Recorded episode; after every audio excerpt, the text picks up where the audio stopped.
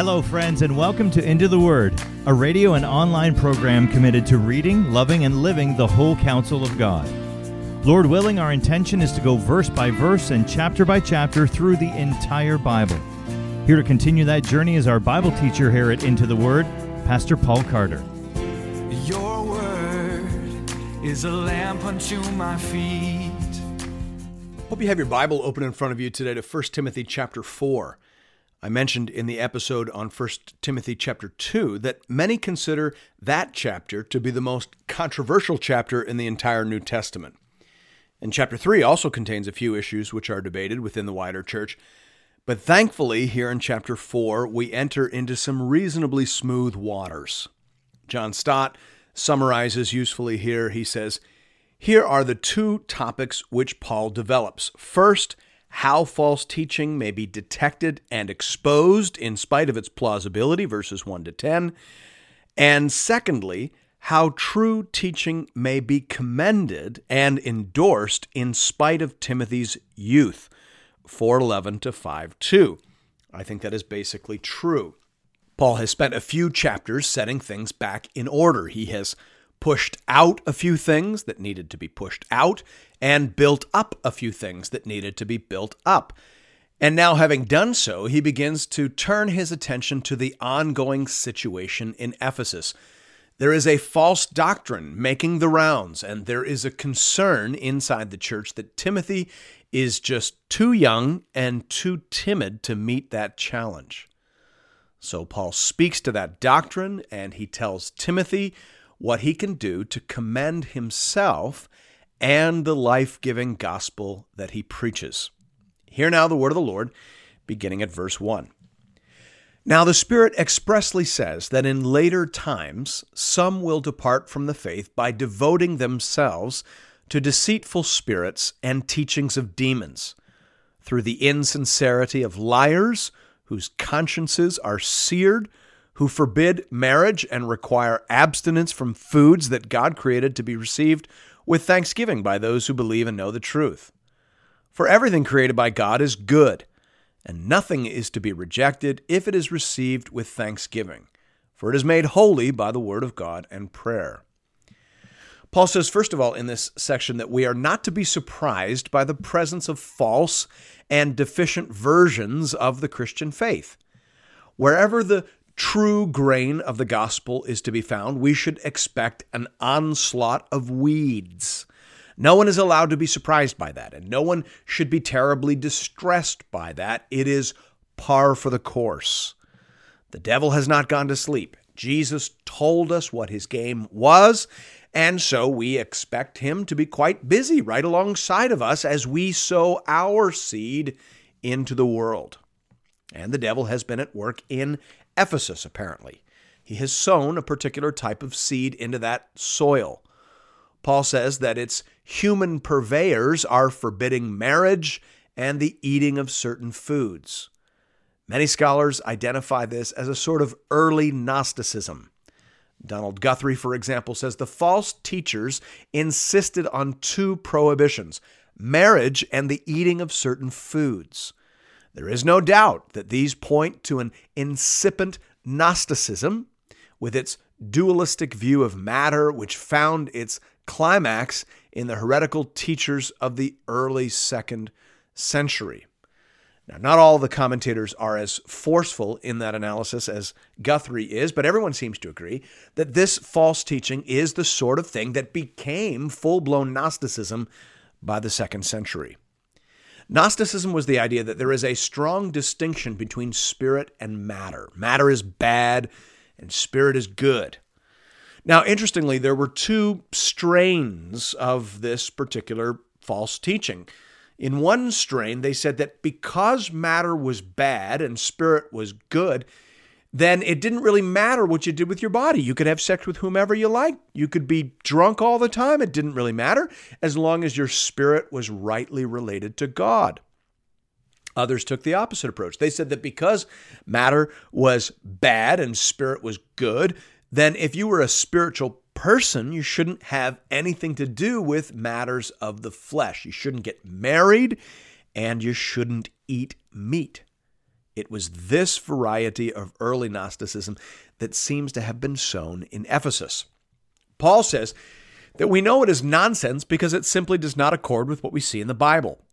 There is no dualism in the Bible at all. How does the Bible begin?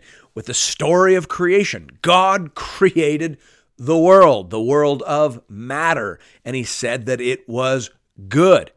Well, if God says that it's good, then why would you listen to anyone who says that it isn't good? For everything created by God is good, and nothing is to be rejected if it is received with thanksgiving. Now, here we can spot a connection between chapter 4 and chapter 2. In chapter 2, it seems that there were some people who thought that redemption essentially obliterated the created order. It destroyed and completely did away with the created distinction between men and women, which they must have understood as intrinsically wrong. But here we see Paul again affirming that redemption doesn't destroy creation, it restores creation. Redemption is about putting us back into the position of receiving gratefully from God whatever God gives for us to enjoy. Now, some Bible readers get confused here because they might remember that in 1 Corinthians 7, Paul seems to commend celibacy, whereas here he seems to commend marriage. So, which is it? George Knight is helpful here. He says, although Paul commended singleness as an estate in which one could give more time and energy directly to serving the Lord. He always insisted that marriage was not wrong and that God had indeed gifted many to marry. Closed quote.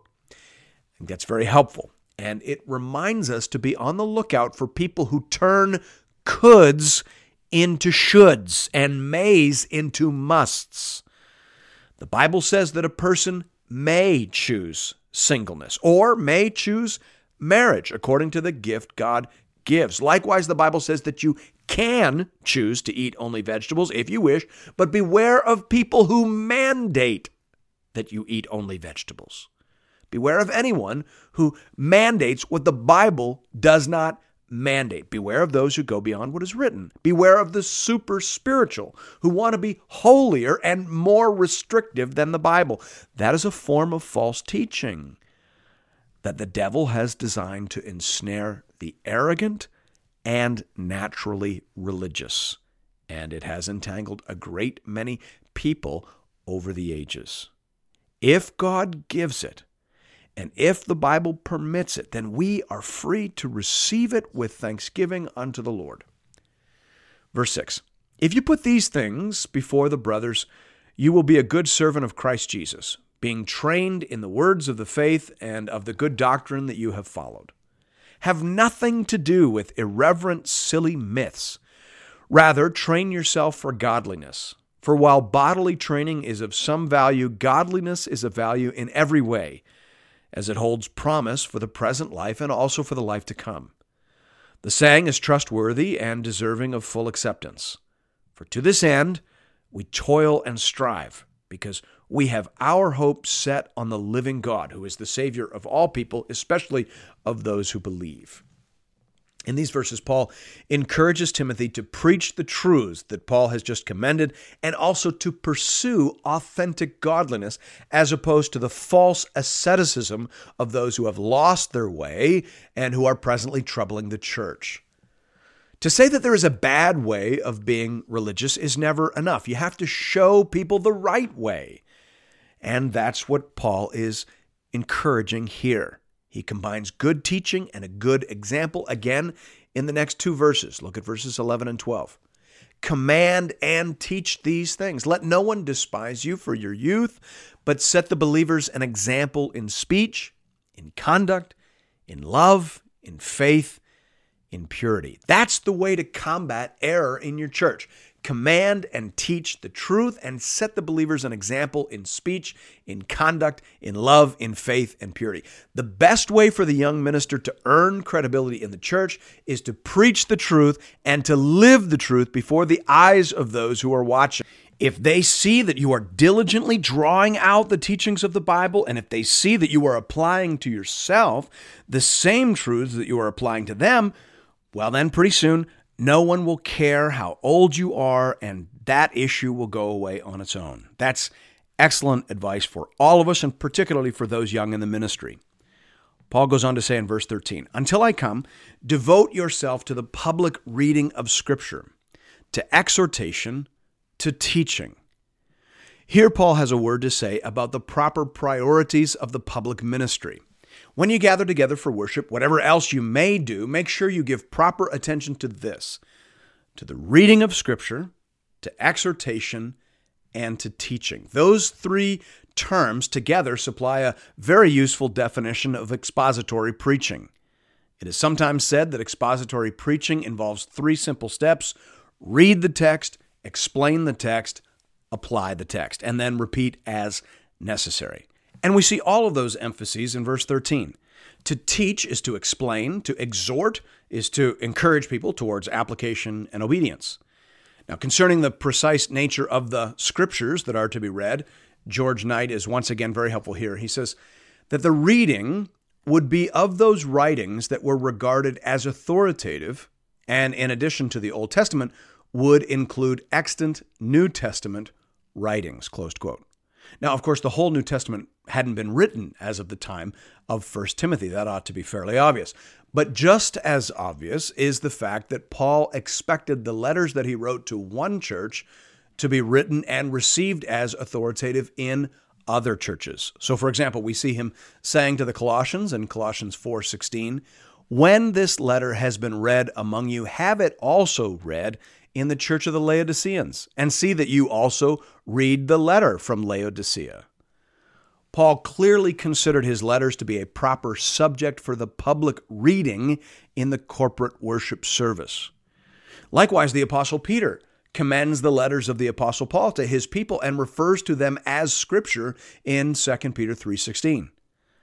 So a typical church service at that time would have included a reading from the Old Testament or from an apostolic writing followed by explanation and application and the same basic pattern should still be followed in the Church of Jesus Christ today.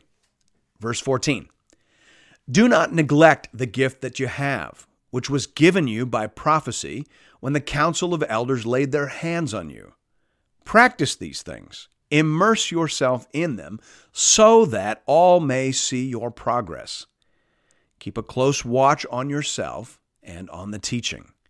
Persist in this for by so doing you will save both yourself and your hearers. Paul here refers back to a special time in Timothy's life when he was publicly given a spiritual gift toward the work of the ministry that God had assigned to him. The very public nature of the giving of this gift would have been a special encouragement to this young and apparently timid man. Nevertheless, this gift must be diligently developed in order for it to be used in the way that God intended. Donald Guthrie says very helpfully again here although the word gift draws attention to the part played by the Holy Spirit in Timothy's ministry, the exhortation not to neglect it brings out equally emphatically the human responsibility. God's gifts, like the talent, must never be left unused. Closed quote. So practice these things, immerse yourself in them so that all may see your progress. I'm often asked whether preachers are made or born, and I always reply that it is both. Certainly, you have to have the gifts, but just as certainly, you have to put in the time and effort. A gifted man who refuses to study is a danger to his congregation. And likewise, probably it is unwise for a person to push themselves forward into the preaching ministry if they don't have the requisite gifts. We are what God has made us to be, and each of us must diligently work with the gifts that God has given us. And we must not waste time and energy wishing we had gifts and a calling that we do not have.